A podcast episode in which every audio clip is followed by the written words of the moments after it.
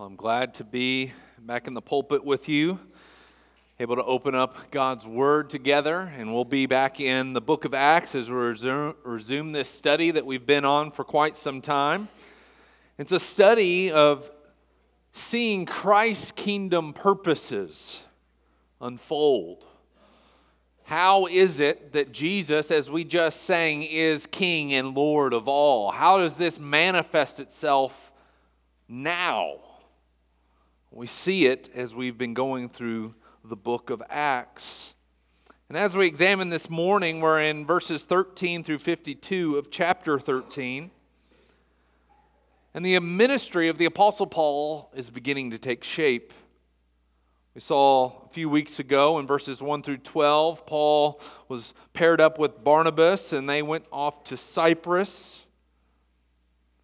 And at that point, Barnabas still seemed to be the leader of the bunch. He had brought Paul in from um, um, Tarsus to come and help him in Antioch. They're sent out from Antioch. They go to Cyprus, but then at Cyprus, something happens. Paul shows off his prophetic skills.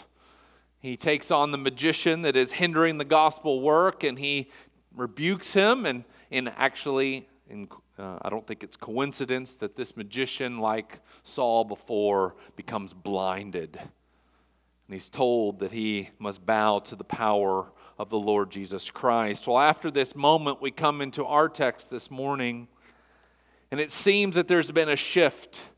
Paul is now the resounding leader who's moving forward with this mission that's been sent out from Antioch. Barnabas is still with him.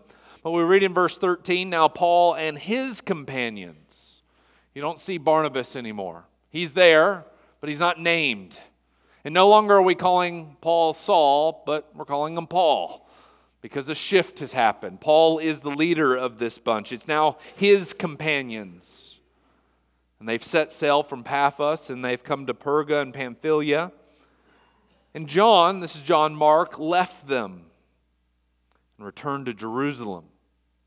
But they went on from Perga and came to Antioch in Pisidia. And on the Sabbath day, they went into the synagogue and sat down. So we see here, Luke is going to give us a, a, glimpse of, of a moment. Paul and his companions have arrived in another town called Antioch, but they've arrived into the, uh, the synagogue. It is the Sabbath day. They've come in and they are, they're, they're sitting there. And what we're going to see is that like Peter in Acts chapter 2, Paul is going to stand up and he is going to address the Jews. He's going to be shown to be one of God's prophetic leaders. But what we're going to see by the end of this passage is that he is now going to be the leader of the mission to the Gentiles. In other words, he's going to lead the gospel to non Jewish people. That's most of us. Non Jews, Paul is going to be the leader the apostle to the Gentiles. But as we see here, we're going to see a, a pattern emerge that's going to continue to go through the, the book of Acts. When Paul arrives into a city on the Sabbath day, he will enter the synagogue and he will preach to the Jews first. Whoever believes will go with him, and then he'll turn to the Gentiles, where he'll see much more fruit preaches here in verses 13 through 14. We see he's, he's at the synagogue, he sits down. Verse 15 says that after reading from the law and the prophets, the rulers of the synagogue sent a message to them saying, Brothers, if you have any word of encouragement for the people, say it. Kind of get a glimpse of what a, a Sabbath day morning, this would be Saturday, morning in the synagogue would have been like. They would have read from extensive portions of the law and the prophets. It's interestingly here that when visitors would come, no doubt visitors of notoriety, visitors who were teachers of the law and the prophets, they would often say, Do you have a word of encouragement for the people? And they would call them up. Well, this is exactly what happens for Paul, and, and I get a chuckle out of this. Uh, do you have a word of encouragement for us today? Um, yes, I do. I've got a word for you. And, and it's just not probably what they were expecting, and we'll, we'll dive in in just a few. But we find ourselves in an evangelistic sermon. an evangelistic setting. It's in a synagogue. We're, we're not a synagogue, we are non Jews, we are the church. And so we're getting a glimpse of what this missionary activity for Paul would look like. But even though this is an evangelistic sermon for the synagogue, I want us to hear anew the power and depth of the gospel we proclaim. Oftentimes, when we say, What is the gospel? and I think rightly we'll say, Well, you know, Jesus died for my sins. Or Jesus loves me, and we abbreviate it. And I think that's okay. We need to be able to do that. But what I want us to see is that when Paul unpacks the gospel, there's a lot there. There's a depth to it. It even takes on a particular context, which helps us think as we seek to evangelize and, and minister to others. As we walk through Paul's missionary journeys, he's going to present the same gospel different ways to different audiences. He's speaking to Jews here, and he's going to give a history of their heritage, reminding them of what God has done. It's going to be a particular Jewish flavor to it, but even though it has that flavor to it, here's where I want to encourage us this morning. Is that as believers in the Lord Jesus Christ, we have been brought into this story. Their history is now our history. And as we look back on these things, I hope that it encourages us to remain faithful to our Lord. One of the purpose Luke has for recording these sermons in Acts is to give us examples of how to evangelize different groups. I've spoken to some of you who have Jewish friends and you've been reaching out to them and you're, you're trying to share the gospel. I would encourage you to pay particular attention this morning because now you're going to see the Apostle Paul ministering to his kinsmen. How does he reach Jews with the gospel? This is how he does it. But this passage is not only instructional for us on how to evangelize our Jewish friends who have yet to embrace their Messiah, Jesus, but it serves as an encouragement for us as we're reminded of how God has been faithful to provide salvation for us. We're reminded that the story of Christianity didn't begin when we were born or our parents or our grandparents. It didn't originate here in America. No, it originated somewhere in the Middle East with a man named Abram, a pagan. And this story has been carrying on for thousands of years, and we're just a blip in the storyline. Should be humbling to us. But even as we're reminded of these things, we're we're able to see that God has been doing a work throughout history to provide salvation. This past week, I was speaking with a dear brother here at Oak Park who was expressing how he has become stale in his worship. And, and as we sing songs, how, how difficult sometimes with the life's pressures, Jamin was mentioning some of these things as well. Just how easily we can sing the songs and say, Yeah, is Jesus really better? Lord of my life. King over all. Hallelujah, what a Savior. Oh, precious is the flow. But is it really? Maybe you've been in those seasons that are dry. You're like, well, I just, I don't sing with passion. I don't feel like this lays hold of my heart. My, my soul doesn't seem to be stirred. I am in a dry desert season. This brother was sharing with me. I want to be there, but I, but I struggle, and all the cares of the world begin to come crashing down. And so I, I, I don't long to worship. My response, hope he received it grace filled, was that I, I understand that. I have, I have those seasons as well. And I'm a pastor. Those seasons can happen when we we forget. We forget really two things, broadly speaking. We forget the severity of our own sin. We forget the weight of our own rebellion in light of the judgment that was once upon us because we were rebels against our Creator. But in light of that reality, Oh, our hearts are filled with joy and overwhelmed with love for our Savior when we remember that He has delivered us. He has delivered us from His holy, hot wrath that was directed towards us. This morning, as we dive into Acts chapter 13, we got a lot of ground. Um, I'm actually going to preach a sermon on a sermon. That's kind of interesting. But as we look at this, look in verse 15. They, they said, Do you have a word of encouragement? This should be a word of encouragement to us. Yes. Yes, I do, Paul says. And so, as we look at this word of encouragement, I want us to, to have in our mind this that God has provided the means by which we may be right before Him. That's the encouragement. That our sins are forgiven. In Paul's context, he's offering them this. I have a word of encouragement to you. Your sins can be forgiven. And so, as we dive into this text, let's look at this word of encouragement. And to, and to begin with, we see the, the encouragement in that God is faithful through history. God is faithful through history. Look in verse 16. So Paul stood up and he motioned with his hands and he said, Men of Israel, and you who fear God, listen.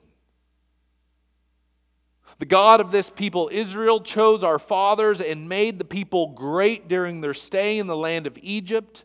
And with uplifted arm, he led them out of it. For about 40 years, he put up with them in the wilderness. And after destroying seven nations in the land of Canaan, he gave them their land as an inheritance. All this took about 450 years. And after that, he gave them judges until the Samuel the prophet. Then they asked for a king, and he gave them Saul, the son of Kish, a man of the tribe of Benjamin, for 40 years. And when he had removed him, he raised up David to be their king, of whom he testified and said, I have found in David, the son of Jesse, a man after my heart who will do all of my will. So we look through that, that little short history. Paul has just spanned from really Abraham, the choosing of the fathers, all the way to raising up a king for them in David, a man after God's own heart. He's spanned here um, over 400, 500, 600 years of time. But I want you to see here, note the emphasis upon God's actions. I've summarized this, this passage to try to make it memorable if you're taking notes. Verse 17 God created Israel. He did this. You who fear God, who chose our fathers, Abraham, Isaac, and Jacob. He chose Abraham. And he says, I'm going to make you into a great nation. He created a nation out of Abraham gave him a son Isaac and Jacob. Jacob gave sons to 12 sons who were the 12 tribes of Israel. So, 17, God created Israel. Again, 17, God multiplied Israel. In Egypt, they became fruitful and multiplied, right? Pharaoh began to be worried that this people was outnumbering the Egyptians. Who did that? God did. He made them great, He made them numerous. Again, verse 17. Not only that, but he delivered Israel. God created Israel, God multiplied Israel, God delivered Israel. How did he do that? We know the stories of the plagues. He changed the water into blood, he sent the, the frogs, he sent the boils, and ultimately he killed Pharaoh's and anybody else's firstborn son who did not have the blood over the doorposts. God did that. And having done that, he led Israel out of Egypt. Not only that, verse 18, God preserved Israel. Luke records it, and I think pretty well. Verse 18, for about 40 years, he put up with them. If you know the stories, right? Hey, God, you going to feed us? No, I just parted the Red Sea for no reason, just to leave you out here in the desert to die. Yes, I'll feed you. Uh, you're going to, you know, day one, manna from heaven. This is awesome. Quail. Oh, man, those meat pots in Egypt were great. Yeah, but you didn't have much time to eat it because you were in slavery. Yeah, we're tired of the same old, same old God. You must not love us. Where'd Moses go? He's been up on that mountain. He forgot about us. Hey, Aaron, can you make us a golden calf so we can worship it? Uh, yeah, I can do that. hey, I've defeated all your enemies. I've led you out of Egypt. Oh no, those people in Jericho, we can't, we can't take them. No, we're done. They're bigger. We're like grasshoppers. You know, they're going to stomp us. No, I've done these things for you and you do not believe. They put God to the test. They grumbled. They, they were tempted. They were idolaters. They were immoral. They doubted. But God put up with them as a whole. Some of them died. But He put up with them. In other words, God preserved Israel. Not only that, verse 19, God planted Israel. After destroying seven nations in the land of Canaan, he gave them a land as inheritance. Not only that, he judged Israel, verse 20. And when I mean judged, eh, I guess both ways, but he raised up judges. We think of Deborah, Gideon, Samson. Those who God raised up to judge and rule and govern over Israel. When she was in trouble and the nations were coming in and encroaching upon her and leading her away to, to, to back in idolatry. But God was merciful, He remembered them. And then verses 21 through 22, God kinged Israel. Gave them Saul after they asked for a king. Israel wanted a king like the nations. They went to Samuel and they said, God, you know, we want to be like all the other guys around the block. We want a king like they do. That's not a good idea. You don't want a king like the other nations. Yes, we do. God, all right, I'll give them what they asked for. You want Saul? Here's Saul. And look, as for a king, God gave them Saul. And when he had removed him, so it was like for 40 years they had Saul. All right, now you learned your lesson. That, that didn't turn out well. God removed him. And he raised up David he raised up a king after his own heart. That's a good word for us, isn't it? Do we want a king who's like the other nations? One who we look at and he's powerful, he's mighty, or she is powerful and mighty. God goes after the king who's after his own heart. It's interesting as we look back at this history, we see God's faithfulness, right? From beginning to end, God was faithful, creating Israel, sustaining Israel, giving her all her needs, and raising up a king for her. But even as we look at this, we're reminded of several other things. Number one, God's faithfulness didn't happen overnight, did it? in this first part, been 450 years since Abraham. Hey, I promise to make you a nation 450 years later. Abraham's dead. But God was still faithful. That's an encouragement to us, isn't it? Because so often, when we get in our temptations, like Israel in the wilderness, you must not care about me, or You've forgotten about us. We, we, we, we judge it over a span of a week, a month, a year, a decade. But what we see here is that God works out his purposes over centuries. And when we can look back at the history and look at it kind of in a, in a, in a, on its own, put together, oh, now I can see. Oh, God, you were good. But also, we can see that God remains faithful even when we're faithless, right?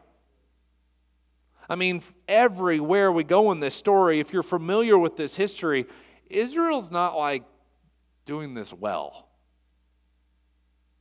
Even when he delivered them out of Egypt, they're complaining. Moses? No. Manna? No. Wilderness? Ugh. Why are you doing it this way, God? I don't approve. We want a king like the other nations. Even David. He is a man after God's own heart, but yet David was flawed, was he not? He was a murderer, an adulteress, a liar.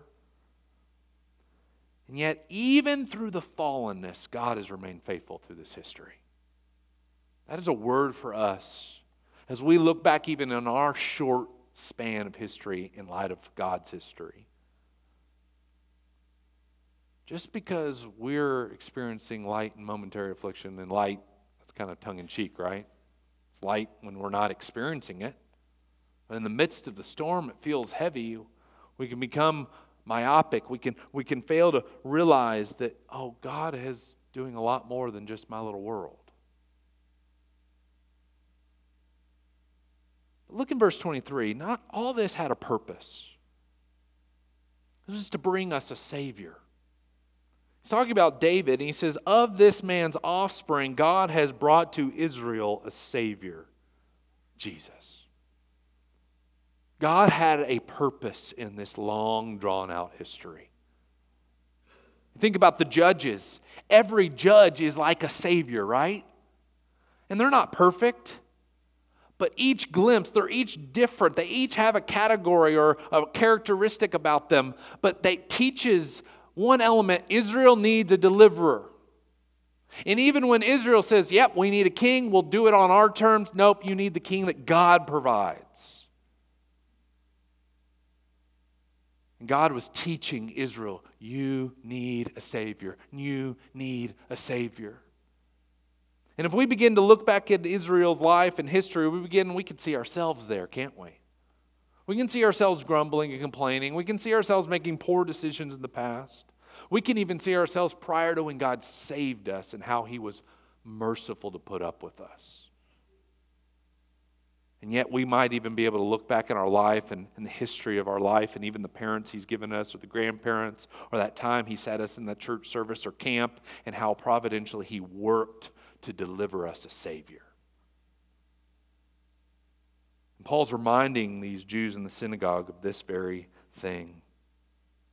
And he goes on and he reminds them of John the Baptist who, who prepared the way for him. He says, Before his coming, John had proclaimed a baptism of repentance to all the people of Israel.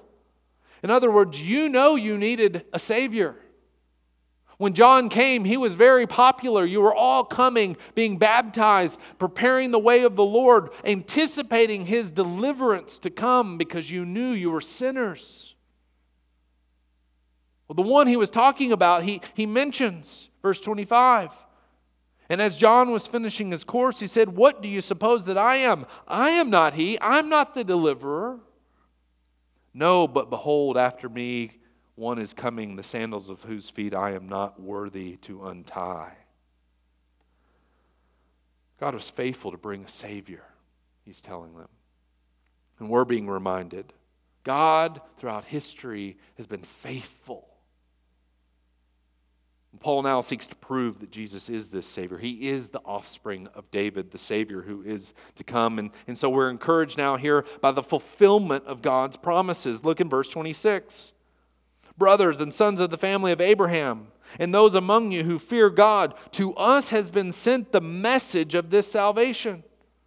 And when he's saying us, he's saying you and me, all of us. God has sent a message, the word, the gospel of this salvation that he's provided. This has happened. That's why we're here to tell you today. And what he's going to unpack for them is that Jesus fulfilled the scriptures. That Jesus is the one whom God was preparing. And the scriptures were pointing to. Look in verses 27 to 29. And, and he unpacks kind of Jesus' unjust death. Verse 28. Actually, verse 27 For those who live in Jerusalem and their rulers, because they did not recognize him nor understand the utterances of the prophets which are read every Sabbath, fulfilled them by condemning him. In other words, your history continues. All that grumbling, all that complaining, all that testing, you guys still did it. But I want you to know that even in your rebellion, God's been faithful. You just fulfilled the scriptures that you would read in your synagogue Sunday after Sunday, or Saturday after Saturday. You fulfilled them. God's still being faithful. Verse 28 Though they found in him no guilt worthy of death, they asked Pilate to have him executed.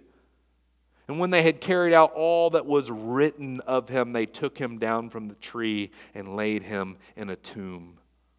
Paul is likely um, drawing from Isaiah. Isaiah 53 7 says, He was oppressed and he was afflicted, yet opened not his mouth. When we think back at the, the, the gospel accounts, they would charge him with crimes he did not commit, and he would not open his mouth. And they would strike him, and he would not revile in return. And as Isaiah writes, like a lamb that was led to the slaughter, and like a sheep that before its shears is silent, so he opened not his mouth. Not only that, but crucifixion and burial fulfilled the scriptures. Isaiah speaks of this as well. They made his grave with the wicked. He was condemned like a criminal. They took him off the tree and they laid him in a tomb. And this tomb, Isaiah says, is with a rich man in his death, although he had done no violence and there was no deceit in his mouth. They were fulfilling the scriptures. God was carrying out history before them. But even though Israel had sinned in such a horrific fashion, rejecting the God or the Savior that God had provide for, provided for her. Verse 30 But God raised him from the dead. You did this, that, and the other, but God. Paul will apply this to our lives in Ephesians chapter 2. You were once dead in your trespasses and sins, following the course of this world, following the prince of the power of the air. You were at one time children of wrath, like the rest of mankind. But God made us alive together with Christ. See how the resurrection begins to set the pattern, and the hope of the resurrection applies to us as gospel believers. Not only was Jesus raised, but verse 31 in many days he appeared to those who had come up with him from Galilee to Jerusalem, who are now his witnesses to the people. In other words, he's appeared to the apostles, Paul wants them to know. And the apostles have been able to proclaim this message but what was the significance about this resurrection? There's lots of things that we could, could point out here, but, but what Paul wants his audience to realize is that Jesus is this king you've been waiting for. Verse 32 And we bring you the good news. All right, this is good. Good and encouraging news that what God promised to the fathers, who are the fathers? Abraham, Isaac, and Jacob, all the way at the beginning of the sermon. the promises he made to them. This he has fulfilled to us, their children, by raising Jesus. And then he quotes Psalm 2 You are my son, today I have begotten you. What does that have to do with anything? Well, it's not saying that somehow Jesus was a created being, that today, whatever day that was, that he now became the Son of God in the sense that he was created, born, birthed, or or something like that. No, this is a Davidic psalm. And if you read Psalm 2, it's about God giving his anointed one the sonship of David, putting him on the throne of David to rule the nations and to rule his people. And what Paul and the apostles are saying is that at the death, burial, and resurrection of Christ, Christ in that time and in, by his resurrection has been appointed to the Davidic throne. And so when you see that he is arisen and he sits at the right hand of the Father, Those phrases come from David, or at least the Davidic Psalms. That now Jesus is the one sitting on the throne because of his resurrection from the dead, and he's reigning over his people and he's reigning in the world. And they would have known that reading, oh, Psalm 2, oh, he's the one to come. But how do we know he's the one? Well, he goes on. And as for the fact that he has raised him from the dead, no more to return to corruption, he has spoken in this way. Jamin read this to us in our pastoral uh, prayer time from Psalm 16 I will give you the holy and sure blessings of David. And therefore, he also says in another psalm, You will not let your Holy One see corruption. In other words, by the resurrection of the dead, Jesus fulfills these promises to David and his offspring that you're going to have a child who's not going to decay in the grave. Because I'm going to give you a kingdom that lasts forever. And if it's going to last forever, you got to have a king who can sit on the throne forever. And therefore, he's not going to see corruption. And so Paul begins to unpack it and he says, Well, David, let's think about this. It wasn't talking about him. After he served the purposes of God in his own generation, he fell asleep. And he was laid with his fathers and saw corruption. In other words, he went back to dust. If we were able to find his burial grounds, there'd be nothing there. Maybe some bones. But he whom God raised up did not see corruption. Oh, so these Psalms were looking to another. These prophecies were looking to another king to sit on the throne of David. And by virtue of Jesus' death, burial, and resurrection, he fulfills them. And so he tells them, verse 38 Let it be known to you, therefore, brothers, that through this man forgiveness of sins is proclaimed to you. Oh no, now God has He's provided our greatest need. God has given us the king that we have awaited for. And so, this is the third element that we should be encouraged by. The proclamation of God's forgiveness came about in Christ's life. What is sin? If you were to describe sin, what would you say? Sometimes when I talk to people, I say, you know, do you see yourself as a sinner? And they'll say, well, I've made mistakes. Of course, everybody's a sinner. And that one element, that, that's true. Mistakes, but it's far greater than that, isn't it? Sin is, is, is better to be understood as a disease. It's infected every element of your body. Doesn't mean that you have it in the same concentration levels at every sphere of your, your body, but it has touched and tainted everything that we are and everything we do. And it manifests itself in a particular way, and that is rebellion. Sin is rebellion against the Creator. God created the world in six days. He said, Let there be light, and light shone. He, he, he said, uh, Let the, the earth be filled with, with birds of the sky, and the sea to be filled with the fish of the sea, and the land to have the beasts of the field.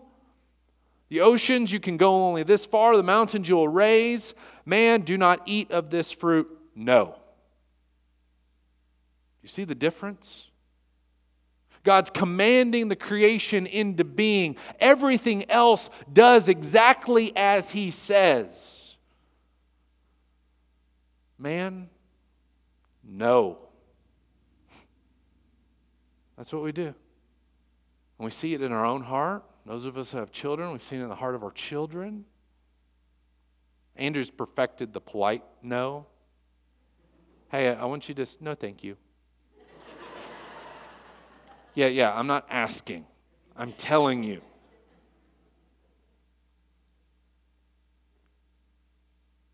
But let me tell you, us, that he who opposes the Creator will be crushed. And that's where all the world is. When we, and, and those who refuse to submit to the lordship of Christ in their lives will be smashed by the Davidic king.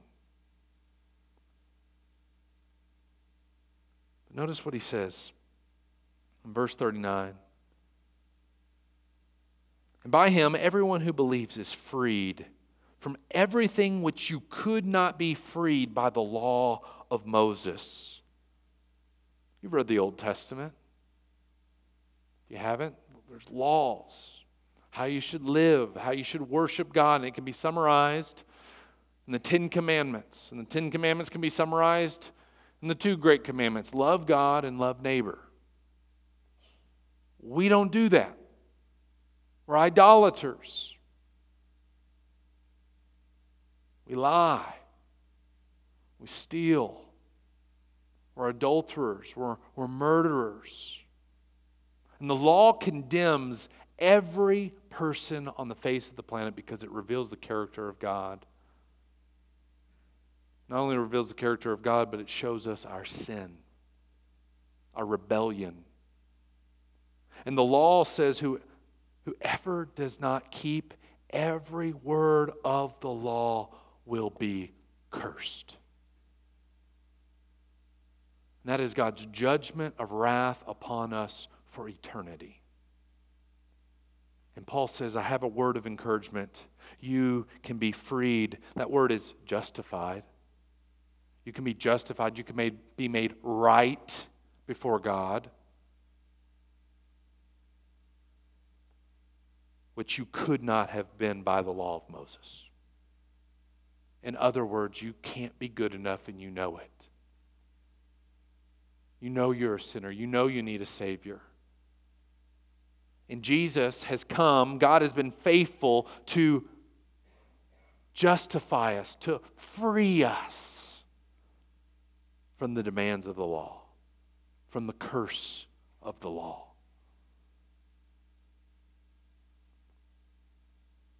And then look in verse 40. He says to them, Beware therefore lest what is said in the prophets should come about. Look, you scoffers, be astounded and perish, for I am doing a work in your days, a work that you will not believe, even if one tells it to you. He's quoting from Habakkuk. Habakkuk 1, if you know Habakkuk at all, Habakkuk's a prophet of God. Israel is in blatant sin and rebellion. And Habakkuk has prayed, Lord, do something. And God replies, This is what you're going to say. In other words, I'm going to do something and you're not going to believe it. It's going to be so out of your just expectations. And what was that? I'm going to bring in a foreign nation to judge you. But it looked forward to a day in which God was going to bring deliverance and work repentance in his people in a way they didn't expect, and that was a crucified Savior. In other words, let it not be said of you as it was said of your ancestors under the ministry of Habakkuk that God is doing a work in front of you. He's giving you the message of salvation, and you scoff at it. And you harden your heart, and you do not believe it, even when someone tells it to you. It's a warning. There's good news. It's to everyone who believes, but let it not be said of you that you would not believe because you've been told. That's my prayer for any of us. Maybe you've grown up in the church. Maybe you've been coming to church all your life, or you're somewhat quasi religious. You, you know the stories of the Bible, and you think, hey, that will get me in. I've been here, I've paid my dues, I'm, I'm a pretty good person. And even though you hear the gospel preached to you Sunday after Sunday, let these words sink in. Beware lest what is said be spoken of you. Though you have ears, you did not hear. And those you had eyes, you did not see because you refused to submit yourself to the Lordship of Christ. Refused to believe the message applied to you. This is the end of at least of what Luke records for the sermon, what took place. But in the rest of the passage, we get to see the response. And, and we're just going to briefly close as we look through these responses. But here's where I want you to think how, do, how have I responded? How have I responded to the gospel? To this good news, the word of encouragement that God is faithful, that Christ has fulfilled the scriptures, and that he has now provided forgiveness of sins. How have I responded? Verse 32 As they went out, the people begged that these things might be told to them the next Sabbath. Man, that is a preacher's dream, I can tell you that. Hey, can you come back next Sunday and keep preaching? Yeah. Some of you are going to be funny afterwards, I know it. So they beg him, We want to hear more of this. We'll find out if that's genuine. Verse 43 And then after the meeting of the synagogue broke up, many of the Jews, devout converts to Judaism, followed Paul and Barnabas as they spoke with them. But I want you to see what Paul and Barnabas how they encouraged them. They urge them to continue in the grace of God. They've heard these things and they're probably saying, okay, what do we do now? What do we do? Believe. Okay, yeah, yeah, but what else do we do? Continue in the grace of God. In other words, I, have shared with you the good news. Remain in it. This is a word to us. We must continue believing. When we become Christians, we don't one time repent, one time believe, and then we do our life. No, we're always repenting and believing, always repenting and believing. And that's exactly what Paul and Barnabas say. Okay, you, you've heard these things, you, you like what you hear, well, then continue in them. Look what happened the next Sabbath, verse 44. Almost the whole city gathered to hear the word of the Lord. Well, that's good. I mean, we would say, oh man, this is fantastic. There's a but. Verse 45. But when the Jews saw the crowds, they were filled with jealousy and began to contradict what Paul, what was spoken by Paul, reviling him. What happened? Hey, we beg of you to come and keep giving us these things. Well, what should we do? What should we do? Continue the grace in God. Continue. Next Sabbath day, we're here to. Who invited that guy and that girl? Oh, no, everybody in town, which were, guess what? Gentiles. The people not like them. The word had gotten out. There's, there's, there's forgiveness of sins. This guy has provided a message that tells us that if we believe in this one named Jesus, we can have our sins forgiven. Yes, hey, you're not allowed here. Get this Paul out of here. He, what he said doesn't apply to you. You begin to complain, they begin to contradict. They are filled with jealousy, and the idea here is rage, zeal. Get these filthy people out of here. Yeah, I don't think they got the message. So we see here, they, they reject it. Look how Paul and Barnabas respond. Spoke out boldly, saying, It was necessary that the word of God be spoken to you first, to the Jew first, and then the Greek. It's necessary. This is your Messiah. This is your history. And God is extending mercy to you. He's not bypassing you, and yet you reject it. And so he goes on, he says, And since you thrust it aside and judge yourselves unworthy of eternal life, behold, we are turning to the Gentiles. Paul unpacks this in Romans 9 through 11. I would love to go there. I got two minutes. He says, We're turning to the Gentiles. He says, and actually, this was part of the plan as well. Verse 47. So the Lord has commanded us, saying, I've made you a light for the Gentiles, that you may bring salvation to the ends of the earth. This has been God's plan. And when the Gentiles heard this, what did they do? They began rejoicing and glorifying the word of the Lord. And as many as were appointed to eternal life believed. Not everybody believed, only those who were appointed did. You see, they received the word with joy. They realized we were once lost, but God has sought us out in Jesus Christ, and we have a Savior. And as a result, the word of the Lord was spreading throughout the whole regions. The Jews didn't give up. The Jews incited the devout women of the high standing leaders and men of the city, stirring up persecution against Paul and Barnabas, and drove them out of their district. Someone was asking me, I think it's Joshua. We're talking about our ministry to um, the football students, football team at Jeff High. And, and I've had people say, How are you all able to do that? Like, that would not fly at any other school.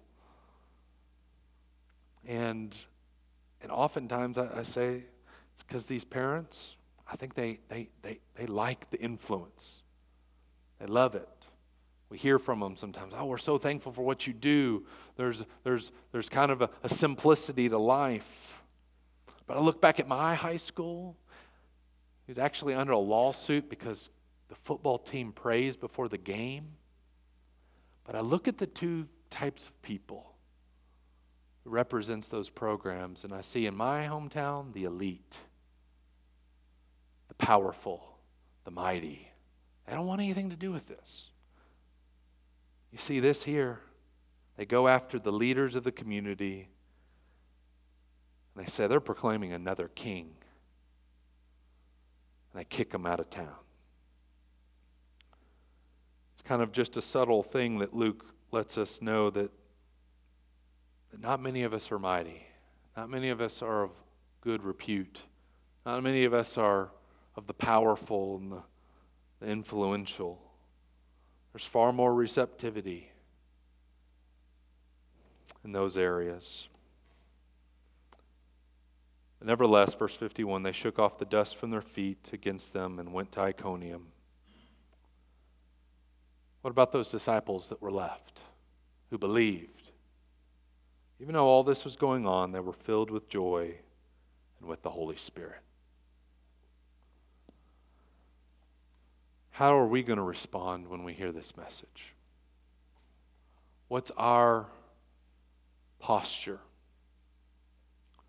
I pray that we'll respond in worship, and I'm going to invite Jamin and the team who's leading us in song. We'll have two more songs.